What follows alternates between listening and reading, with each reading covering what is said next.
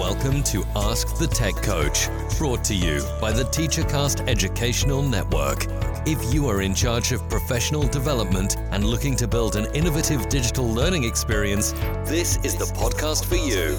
Join us each week as we uncover strategies that tech coaches are using to drive their digital transformations one classroom at a time. And now for your host, with over two decades of experience working with tech coaches and ed tech companies from all around the world, Jeff Bradbury.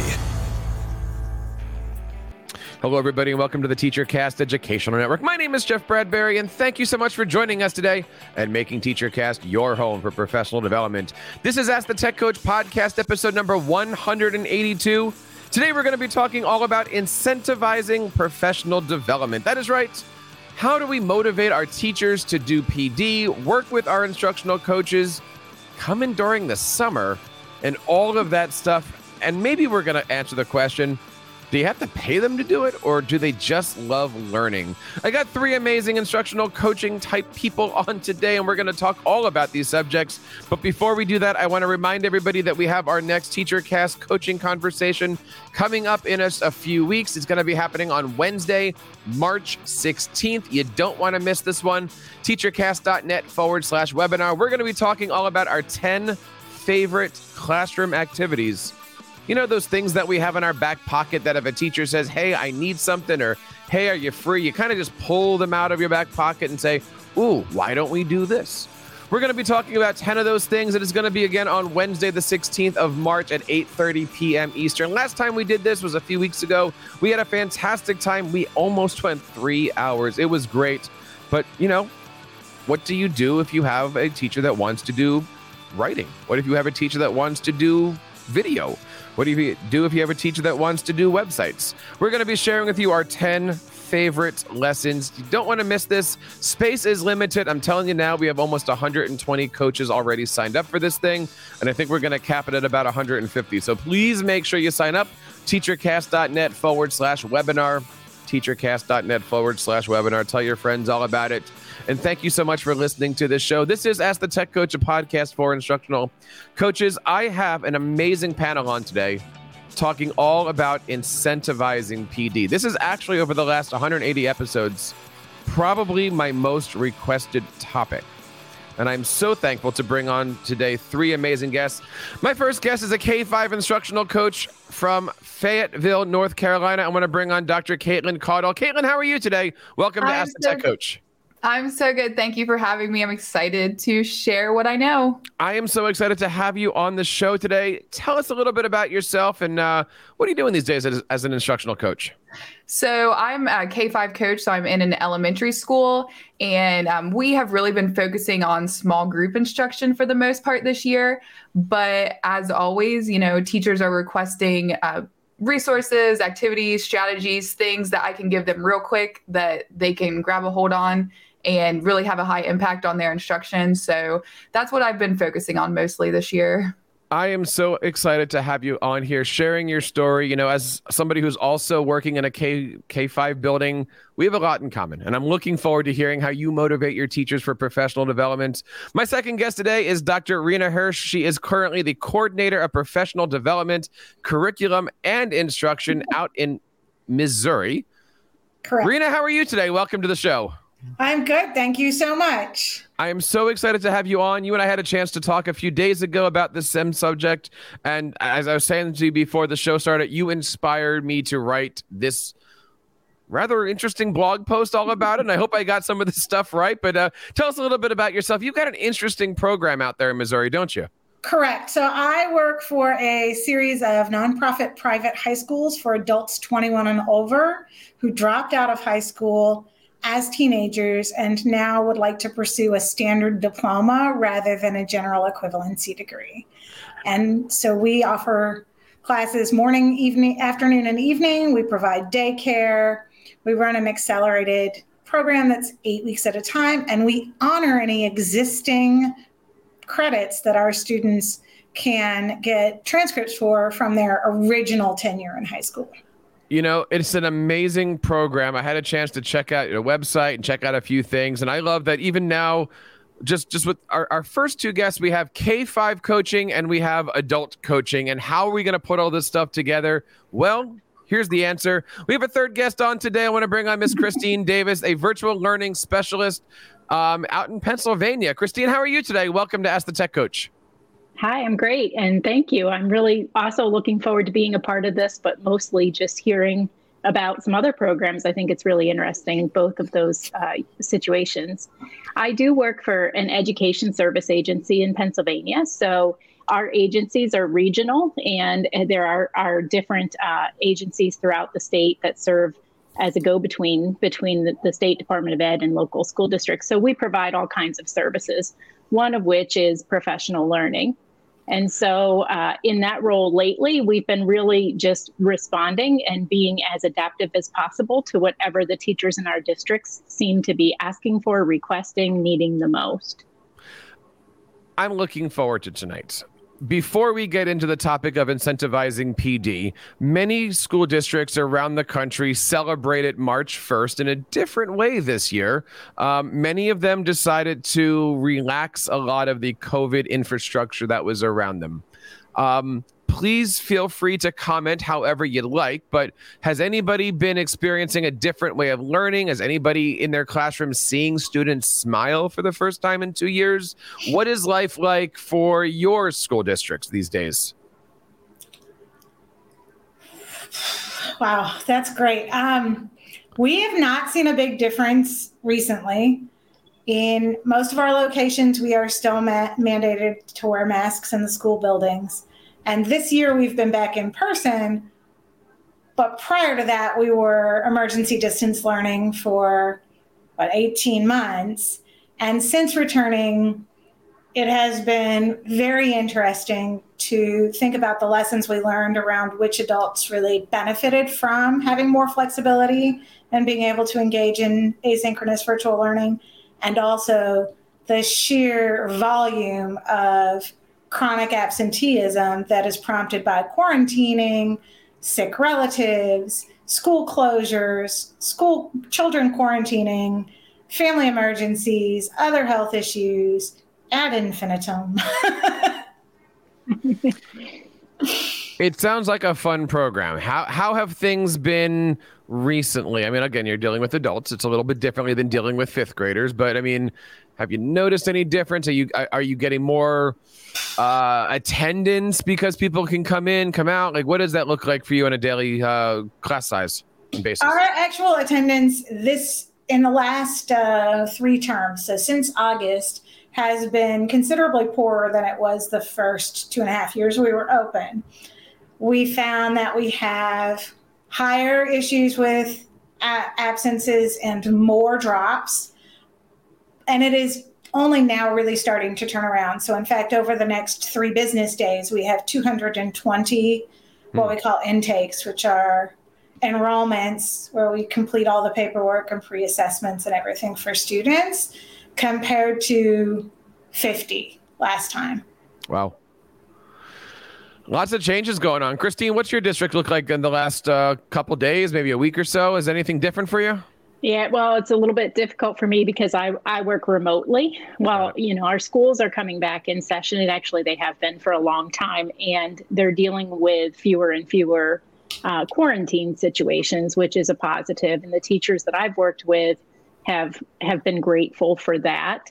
But I'm not there in person, so I can't speak to the vibe of it mm-hmm. or the you know the emotion that that's happening. Nice. Caitlin, how about yourself? What does it look like to see little kids smiling, having fun? I just love it, right? Like it's, right. it's, it's like what, what what's what's your school been like the last couple days?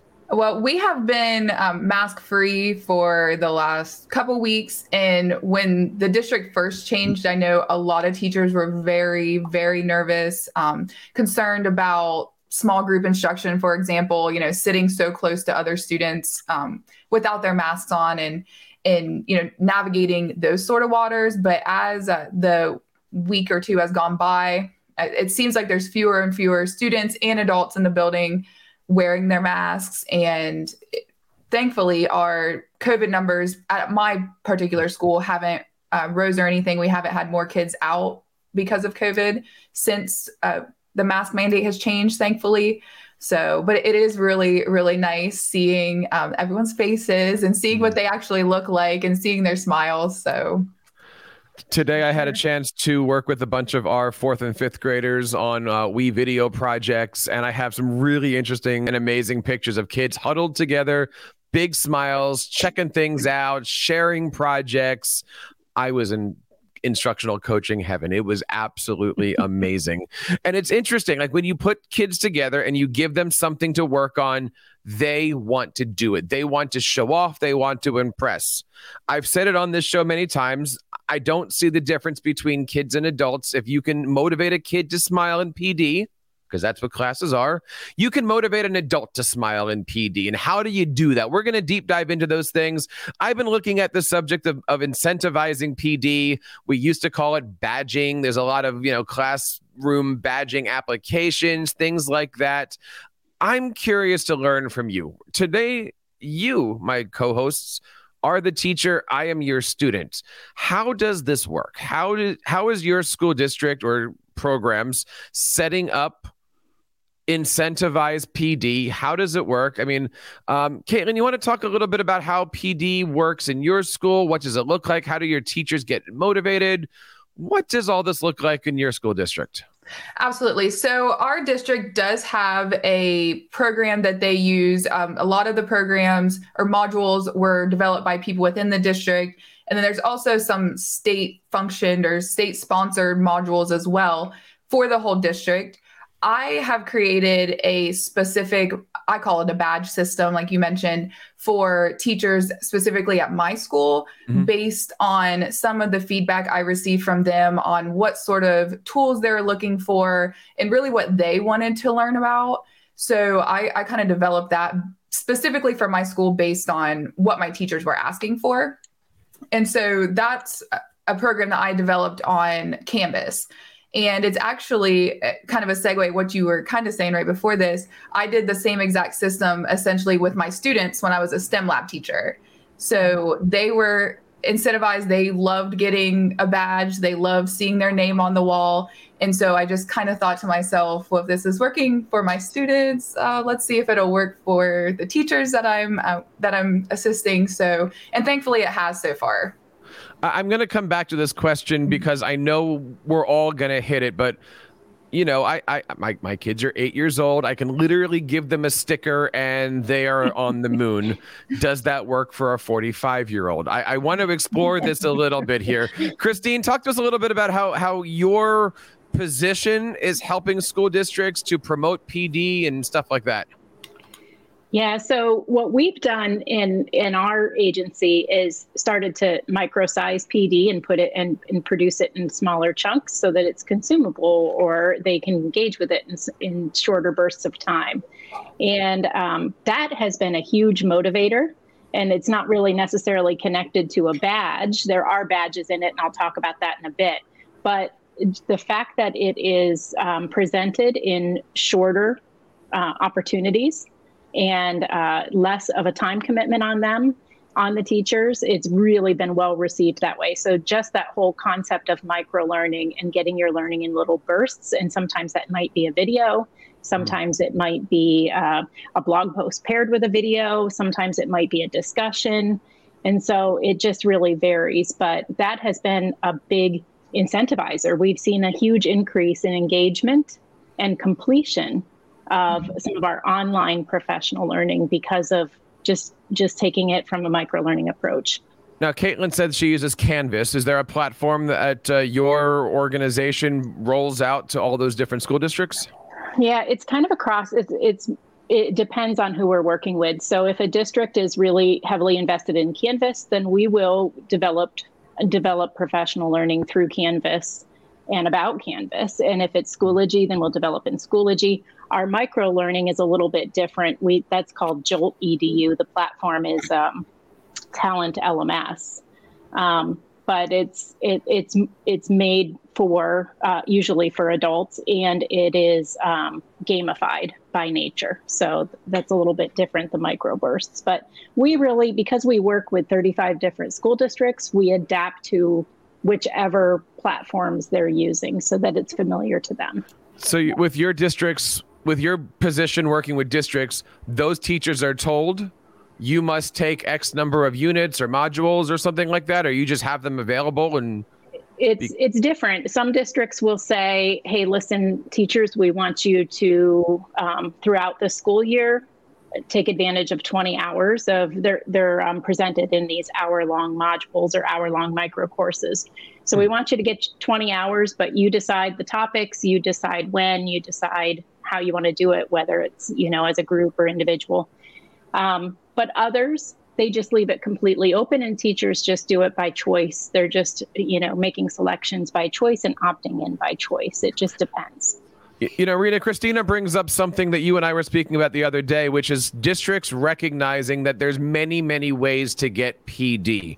Talk yeah. to us a little bit about what you were saying the other day on the phone of, you know, the first step is to uh, understand that it doesn't have to be everybody in the room and somebody lecturing at them Absolutely. Not, right? Like it could be anything sometimes. And one of the things that I think is really hard to get away from is this mindset that PD is this silo over here that's this learning that you do separately from everything else you do all day long. And that's not really how it works, right? And so for me, because we are part of a corporate environment, as we're run by MERS Goodwill, they're very in, in, committed to job embedded training. And so they're looking at it and going, what do you mean collaborative curriculum writing isn't job embedded training? You're, you're having professional learning community meetings and those aren't called professional development? wait, wait, I'm, I'm confused. You had student support meetings to generate strategies to support a student, but that isn't what?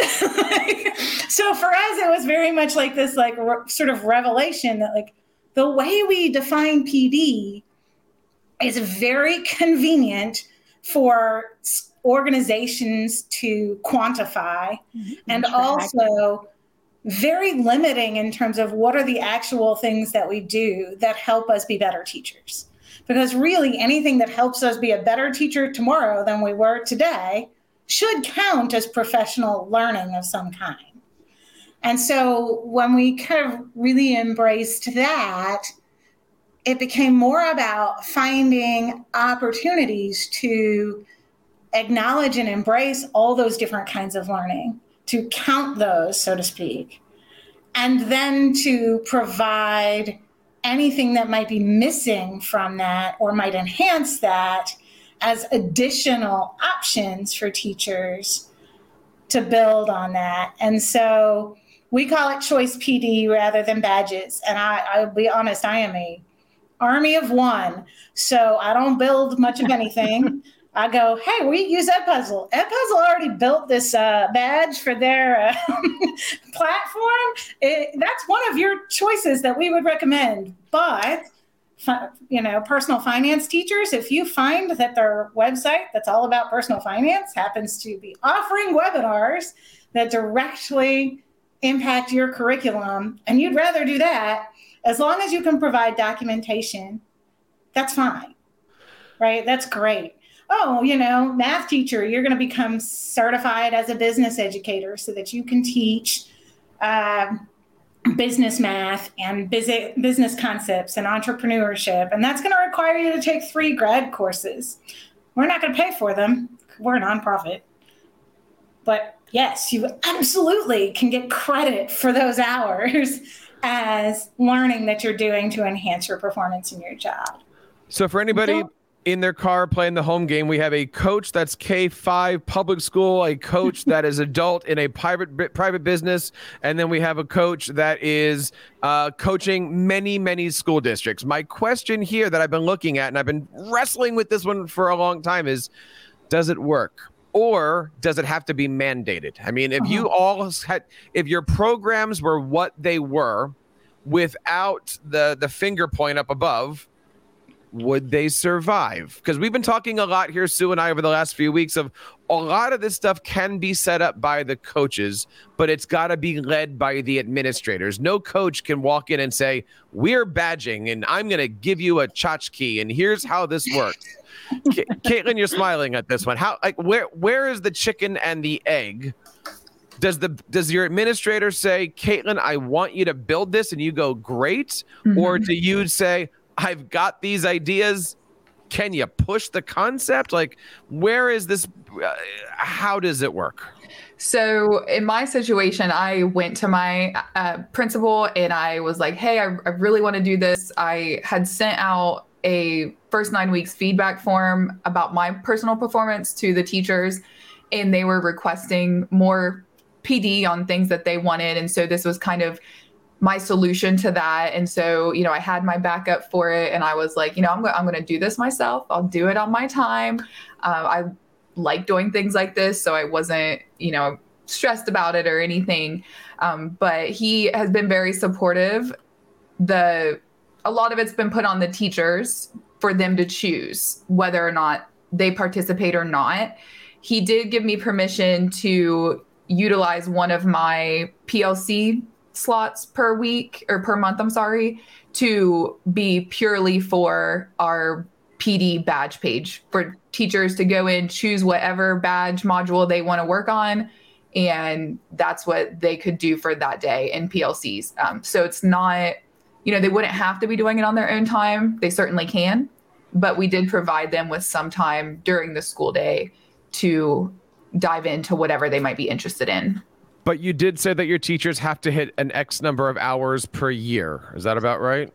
Uh, so not for me. Well, for the, the what I have developed, it's completely up to them. I, okay. I did say whoever does them all, I'll put you in a drawing for a gift card at the end of the year. and, and, and I'll stop you there. Who pays for the gift card? Uh, that is out of my pocket. Oh. yep. So you know, public schools. so so for everybody, like when we're looking at this, is there a difference in saying?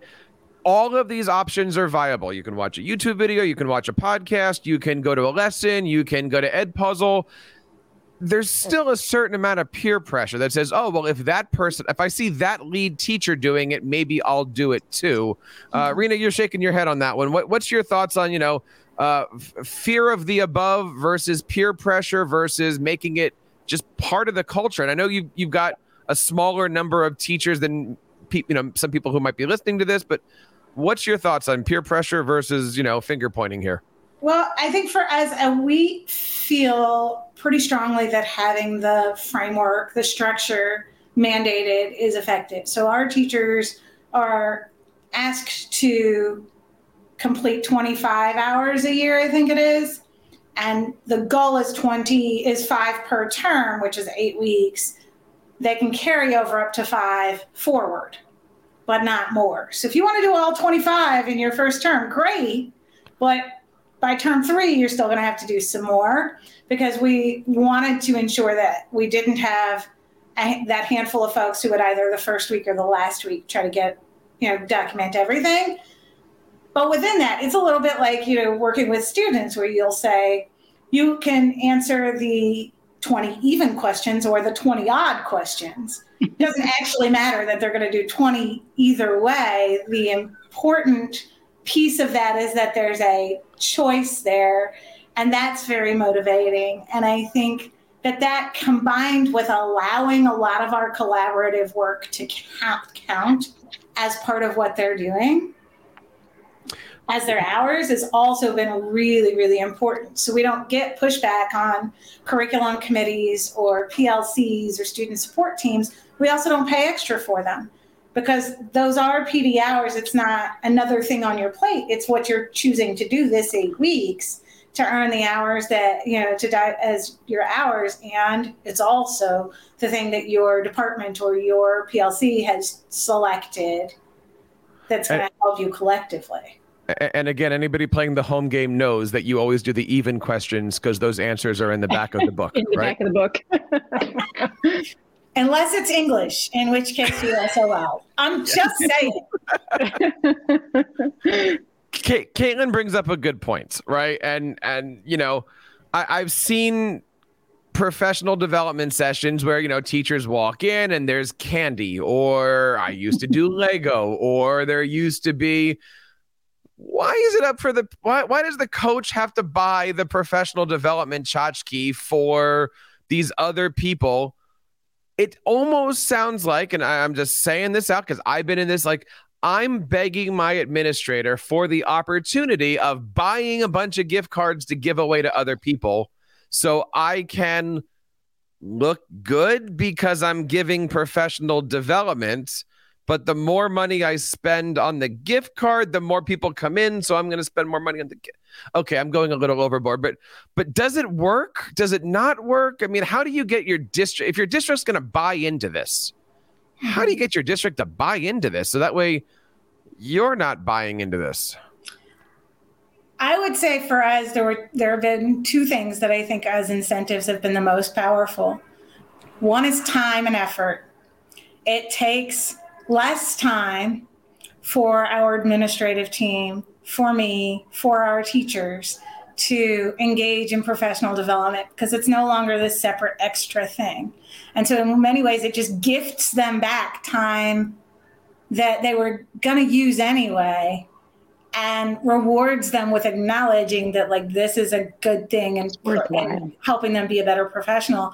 And then the second part of that is we build in really regular opportunities for teachers to lead pd and go there i mean we're talking about like stickers. There are very few teachers who are not incredibly flattered by someone saying hey you know i noticed that you were running small groups in your literature time last week.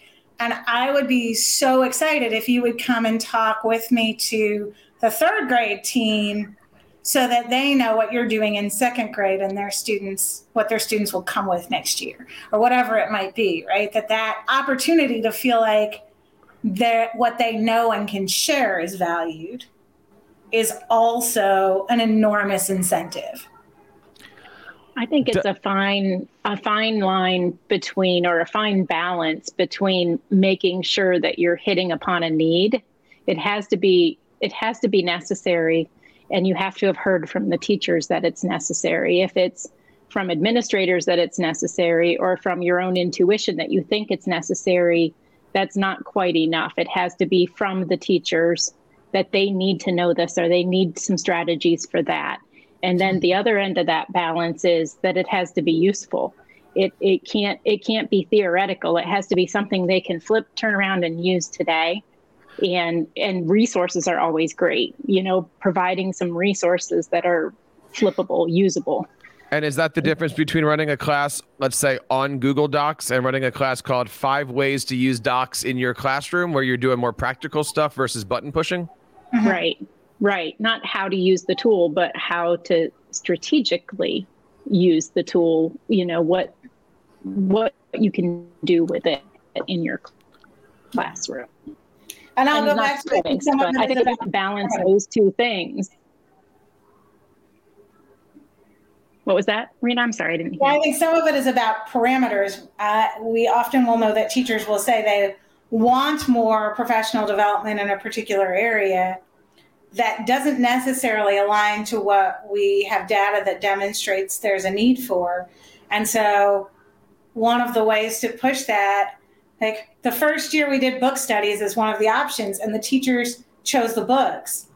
And even though when we asked them what they needed, 100% of them mentioned things that were very much instructionally oriented, none of those books were about instruction they were all about cultural relevancy and classroom management and you know trauma informed sensitivity and like none of them were about instruction. Even though everybody knows instruction is a need it's not what they want to do. So when we started looking at it again we said okay we've identified this as a need. We're going to take some suggestions for books. These are the three books you can choose from in this area and we got the same level of buy-in but the amount of sort of targeted improvement was higher because we were able to say like no we're gonna this is the sandbox. You have to play in it. You can play and build whatever you want but this is the sandbox. Christine had mentioned earlier about building things based off of what teachers need. Um, but also of district need. And this is something that Sue and I brought up over the last couple weeks of when you are building your PD out, some of it has to be, hey, mm-hmm. teachers, what do you want? But some of it also has to be those conversations you have with the administrators going, what are your building needs? Do you need them to do this? When you walk into their classrooms, what sure. do you want them to see? I'll build the module for that. I mean, you know, for instance, in my core in my building, our principal really likes us to learn about discourse. Great. I'm going to build my PD to show off five ways to use PowerPoint to promote discourse, right? So that way I'm getting what I need, they're getting what their need, the principal's getting what the principal needs. We all have a thing. Ta-da, gift card. Caitlin, where are you with all of that stuff? I mean, are you mostly saying I'll just go build, or are you saying, hey, principal, administrator, what do you need? Because obviously your your courses live on, right? Like you built it, it's done. Maybe you update it the next year, right. whatever. As but but it's done, right? Ed Edpuzzle's done. Great. Like where is your balance with uh, topics? So I have with the modules or the program that I built, there's 22 modules. And so I did, I tried to split between what teachers were wanting and, and programs that I've heard them speak about or things that I, I knew would be useful for them, but, but still kind of fun. And then a mix of initiatives that the district was pushing or my personal admin team was pushing. And I thought it was kind of interesting, um, you know, listening to you two speak that the ones that the teachers want are the modules that have been completed multiple times. The ones that the district, um, still made by me, but on the topics that the district is pushing, have not been uh, completed at all. And so I, I, think that's very interesting what you were both saying um, about that. But yeah, I, I, tried to do a mix just so I was hitting, you know, I make my admin team happy, I'm making my district happy, and I'm also making my teachers happy um, by providing different ones. But yeah, the the ones that the teachers have asked for and are the ones that they that have been completed and, and that they're enjoying the most. So mm-hmm. would you say when you're making these modules that they are more uh, video, uh, video and quiz? Video and read video and make something and show me like what does that look mm-hmm. like so the, it kind of depends on what the topic is so there are some with videos there's videos that i have just you know got off youtube there's videos that i've made myself but I tried to mix in a lot of different tools. So, you know, Canvas is our LMS for our district. And so I tried to utilize a bunch of uh, Canvas apps. So, using the quizzes, using discussion boards, things like that. Um, but the one thing that I tried to keep in mind when I was developing all the modules was that the teachers were going to, by the end of it, have developed something to use in their classroom. So, whether it was developing their own self checking Google form, or making their own Nearpod lesson, there was always something that they were going to use in their classroom. So, and, and that's been something else that they've really appreciated. You know, I've sat in PD before and, you know, you just sit there and watch a video and then you watch another video and then you answer a discussion board and you hit the amount of words that you need and then you call it a day, you get your certificate. Um, so I, I wanted to make sure it was actually useful and, and teachers could utilize what they have learned in their actual classrooms the next day. I think that's incredibly important. And I think that being able to tie things together also sort of emphasizes and increases the impact of that. So we use not SMART goals, but what are called PEERS goals. So uh, powerful, emotionally compelling, easy, reachable, and student focused. And then as our teachers report they have a Google form that auto generates certificates for me with Autocrat that they've completed PD. Part of what will happen is that one, coaching cycles count as professional development hours. And two, awesome. anytime that I go in and I'm observing, I'm walking through, I'm giving feedback, before I enter a classroom, I pull two things. I pull their PEERS goals and what hours they've completed on what topics so that I'm looking for, and everybody knows I'm looking for, are you working towards your goal in some way? And are you using the things that you've turned in as professional development hours? And then it becomes sort of a mutually reinforcing cycle.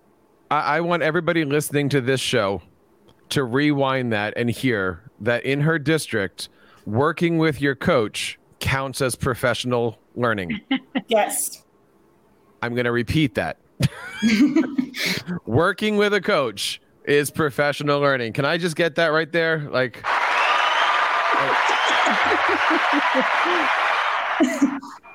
oh, if that was a universal thing, right? I mean, but it, it's so true, right? I mean, why not incentivize people? If not, it's an uphill battle for coaches just to get in and now and now and now. Now, Rena brings up a good point, which means, and again, I know you've got a smaller group of people um, Sure. as opposed to 2000 educators or something like that right but but there is that okay if i'm going to be incentivizing all of this stuff now i as the instructional coach am building the infrastructure building the forms tabulating the forms. What happens to the data? Caitlin you're, you're you're shaking your head like do you sit down with your administrator and go look these people are good boys and these people are not good like how what does that look like? Does I don't want to ask the question and put you on the spot and say, does anybody care?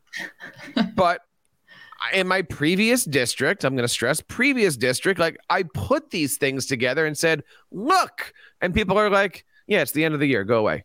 Like, what happens to all of this stuff if you're, eh, cause especially because if you're the one incentivizing it, like, I'll stop there because there's a part B on that. But but what does that look like at the end of the term? So I, I I don't know what it looks like at the end of the term because this is my this is my first year doing it. Um, but I I do try to you know whenever a teacher completes a module, uh, I send out a email shout out to um, to that teacher and CC the whole building, uh, so everyone can see and includes the um, admin team that this person or these this group of people have completed this module and so um, and then i also like print the badges and hang them on their on their doors so all their colleagues can see them as they go by so um, in terms of what it's going to look like at the end of the year it's right now it's going to look like a drawing out of the hat to see who gets the gift card but I, I got to ask, okay, because you, you uh, we've talked about this now and joked around. How much will the gift card be? Um, it, I think it's going to depend on I don't know how how many how competitive it gets. We have a pretty competitive staff. Um, I, I was thinking 25, but I might have to. Okay. I might have All to right. put it up to 50. All right, so yeah. it's, you're not you're not spending hundred bucks out of your own pocket on on on Mrs. Smith. no, no. Competition is helpful, though. Mhm. It I'll really is. in, in in our in our micro learning program there's a leaderboard and each mm-hmm. district has their own leaderboard. And the the number of comments i get from teachers about hey what happened? I'm not at the top of that leaderboard. How can i get more points? How do i get to the top? When when are you going to release another class? I've taken them all. I, I want to get to the so that competition is real. Yeah, Now, whether- absolutely. I, I'm glad you asked that. I, I'm going to throw the right, the, I'll call it the left turn in all here. And I know some of you work with this, some of you don't. I'd love your opinions. But when you get into incentivizing, when you get into badging, when you get into leaderboards, when you get into cookies, when you get into I did this and you didn't, where do the unions come into all of this stuff right like do you need to talk to the unions and say look we're going to incentivize your members to do this this is where i find the pushback. A it's not contracted. B you can't make me do this. C yada yada yada union union union. Now i'm very pro union i'll stop there. But what is that relationship? Like okay saying having the principals say we're going to do this is one thing. Don't they have to talk to the prin- to the, to the union boss about all this? So in our in our situation, I don't know how it compares with other states, but there it, it, the continuing ed credits are mandated by the state, and so this is just feeding in giving the opportunities to teachers to earn those continuing ed credits. So they would need to be doing this anyway. It's actually a benefit if their district is giving them some time to do it and some access to be able to do it so that it, they're not completely on their own um, meeting some of those continuing ed requirements but but also when i talk about leaderboard or badges there's no um, external reward for it other than the acknowledgement so it's not like they're able to cash it in for free time or they're able to um, you know, get some other reward for it. It's just the acknowledgement. And I'm not saying that unions aren't pro PD. I'm just suggesting, or uh, from from what people have talked to me, you at least need to have the conversation with them to say this is happening to your members. We are gonna sure. we are gonna have a board where one member is gonna be put above another member, and you know, I got kids. You don't. You're able to get to PD. I can't. That looks better on you. Um, some people are still on merit pay, some people are not, some people are union. Like there's no union in some schools. Where are we with all that stuff? I mean, I know some of you. I don't want to signal anybody out, but some of you don't work with unions. Some of you do work with unions. I would assume. I don't, and I'll be the first to say that. Um, currently, I think that that can get complicated depending on how contentious versus collaborative a particular district and their union happen to be I think for a lot of places that are starting to embrace this, it really becomes an opportunity to say, we're get essentially gifting you recognition for the things you're already doing as teachers towards your learning rather than adding additional hours to your plate. And so for our teachers, what that has happened to mean, and that would be harder in a traditional district, is that like the end of this term, we have two PD days on the calendar, and there is zero required like district PD on those two days. There's some building PD, and some of the four buildings have made different choices. I think one one building has a half day of something planned. Everyone else is saying, you've got your hours, then it's time to prepare for your classes.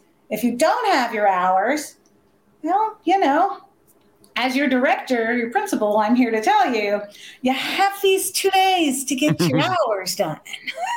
you know, and that puts us in a position of it being a very positive trade off. a long time ago when I was doing this show with my uh, buddy Nick, he who's in a very similar position to Rena's, he's the one that that creates, collects all that stuff. In his particular district, they always have the like two to three days after graduation are designed for teacher quote PD, and the idea is that if you don't get your hours throughout the year, you got to come in after everybody's gone. If not, hey, you get three extra days of the summertime and and you know just like Rena, he's the one that's collecting the hours and sending out the hellos and all that stuff, and mm-hmm. and and it's a different way of doing it. It's a culture shift. That is a union thing. Like it's it's in the contract that the teachers need to, or else they're stuck there at the end if anybody listening has any questions about all this, we'd love to have you guys reach out. Uh, you can always find us over at Ask the Tech Coach. Find us on Twitter at Ask the Tech Coach. Email us at feedback, or you know what? Show on up at our next webinar where we're going to be talking about our 10 things that we want to bring from our back pockets into that classroom. You can head on over to teachercast.webinar. Check it out today. It's going to be on Wednesday, March the 13th. Wednesday, March the 16th. I'm looking at the calendar now at 8:30 p.m. I hope you guys have a chance to check it out. My friends, first of all, I want to say thank you for all the time. Before we wrap up today, I want to really go back to where we started. If anybody out there after listening to this is interested in jumping into this pool, what advice would you have? How do you get started? Where do you go? Who do you talk to? I want to do a quick round robin on all this stuff. I want to start with Christine here. If anybody's interested in looking into this topic, incentivizing whatever, Christine, what advice do you have? I think I would say that you just have to start somewhere. You can work on a model and you can work on an implementation plan for eons and never feel like you have it down to a science. But you just have to start somewhere and be upfront and transparent with your participants. And that that it can evolve and it may change and we're going to build this together to to best suit what you need. But i don't think you can plan it to perfection before launch. Is it easier to say thanks for coming to this section. Here's a sticker or is it easier to say here's our pd for the year. We got 20 new modules and we are doing this or do you start grassroots christine what do you think I think a combination of both of those. I don't think you you put it all out there at once. Right? Because how can you know what they need six months from now? You might need to be more responsive than that. I mean, look at with COVID, how if you had done that, you'd be off target for all of 2020 and 2021. So I don't think you can put everything out there at once, but I don't think you can do it session by session because not everybody needs the same session at the same time. Yeah. Caitlin, what do you think? You know that your district needs to have training. Let's just, I don't know your district, but they need to have a module on Google Classroom. They need to have a module on slides, maybe a, a module on camp. I mean, you know that there's things that you need to have, and then you can adjust. How do you start? Where do you suggest? Can you do this in the beginning of the year? I'm giving you a lot of questions here. wait until July 1st, and then you the principal's office and say, hey, how about next year? Like, give us your strategy on this. Okay. So, well, I mean, I actually started in the middle of the year. We came back from Christmas break and I laid it out for them. And it has, uh, I don't want to say it's just like taken off with the wind, but um, there has been a lot of use of it. I wish I would have started at the beginning of the year. Um, I hope to start modify some modules, add a few more, take some out, and hopefully be able to get more traction starting at the beginning of the year and really providing time on the front end. And this is school sanctioned time for teachers to explore the modules and to give us some more time to sit down together and possibly go through a few together. So just so they're more comfortable with it and, and they can really together, we can really see the benefit of the particular format. And do you gamify this in the sense that, you know, the first level of a video game, everyone does together and everybody gets a badge and then it, you know, hey, you're on your own? No, uh, not quite. Um, anybody, uh, you know, if they wanted to do them together, I'm a very flexible person. If they came to me and said, hey, we, we want to do this together, then I'm cool with it.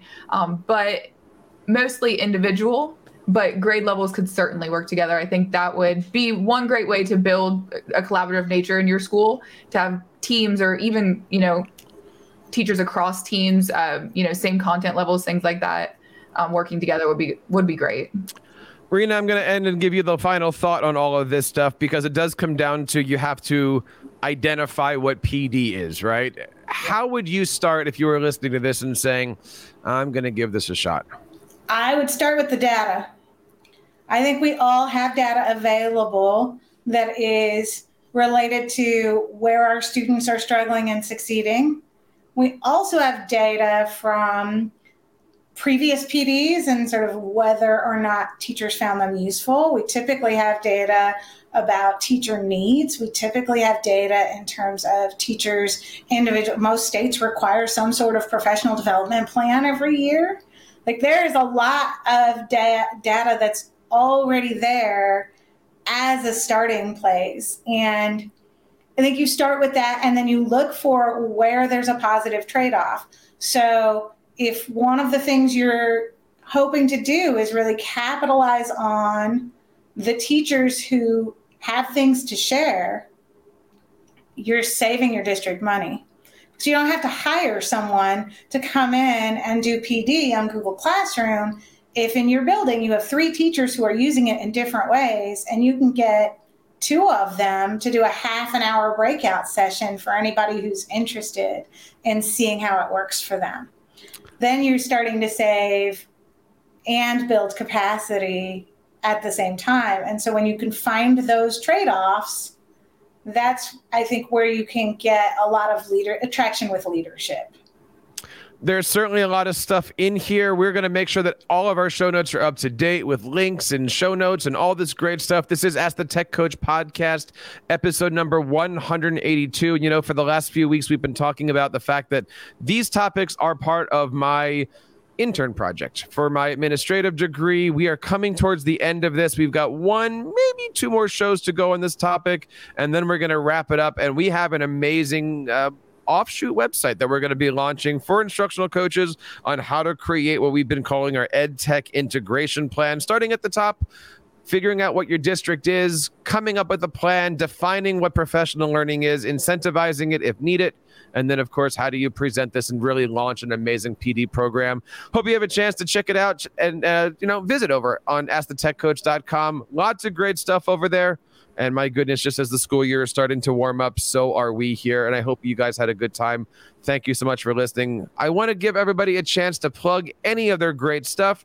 Caitlin, where can we find you? Learn more about the great things that you're doing, and how do we reach you on social media?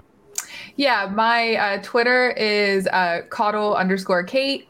And um, if anyone is interested in um, checking out the modules, uh, my badge page that I set up, you can search my name in the Canvas Commons and you can have access to um, the entire unit that I created. So that is awesome. Is there a direct link for that, or do you have to be in Canva and then you do a search?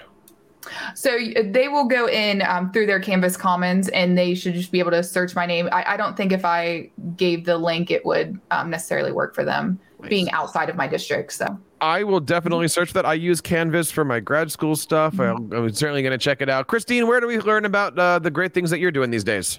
Um, my Twitter handle is Go Chris Davis, and our micro learning is available at joltedu.com, and uh, that spans beyond our region as well. So you can check it out there. And we'll have links for that in the show notes over at episode 182. Rena, where can we learn more about the great things that you're doing out in Missouri? Uh, Missouri? Uh, well, if you're looking for information about our program, the Excel Center, um, Goodwill or MERS Goodwill will all get you to our schools. Um, if you're looking for information specifically about what I do, the easiest place to get me, I'm a little embarrassed to say is probably Facebook um, and search my name. My I have I use Facebook 99.9% of the time to like read the Ed Week, you know, headlines and connect with other educators. And there are, as much as it is a social platform, some amazing educator groups that have really dedicated, mo- you know, moderators and are curating amazing collections of different kinds of learning resources. I totally agree. As much as you can roll your eyes and say, "Yeah, Facebook," it is a great place to connect with other instructional coaches, and that is a plug for our new Facebook group. You can, of course, go over to the instructional coaches group. Uh, you can find all the information over at AskTheTechCoach.com. We have our brand new instructional coaching membership groups. They're all free for you. We have one on Facebook. And if you want to go a little bit more professional, we have one over on LinkedIn. But we are certainly doing a great job over there. Of course, don't forget one last time. Wednesday night, March 16th, we've got our next TeacherCast coaches conversation about 10 of those great little lessons that you have in your back pocket. You don't want to miss this. Space is limited. So head on over to teachercast.net slash webinar. That's teachercast.net slash webinar. And that wraps up episode number 182 of Ask the Tech Coach on behalf of everybody here on my show and our co-host Sue Vincent. My name is Jeff Bradbury, keeping reminding you guys to keep up the great work in your classrooms and continue sharing your passions with your students. You've been listening to Ask the Tech Coach, hosted by Jeff Bradbury of the TeacherCast Educational Network. Please reach out to the show with all of your questions on Twitter at Ask the Tech Coach or online at www.askthetechcoach.com. Be sure to subscribe to our podcast so you don't miss any future episodes. And please take a moment to write a review in the App Store.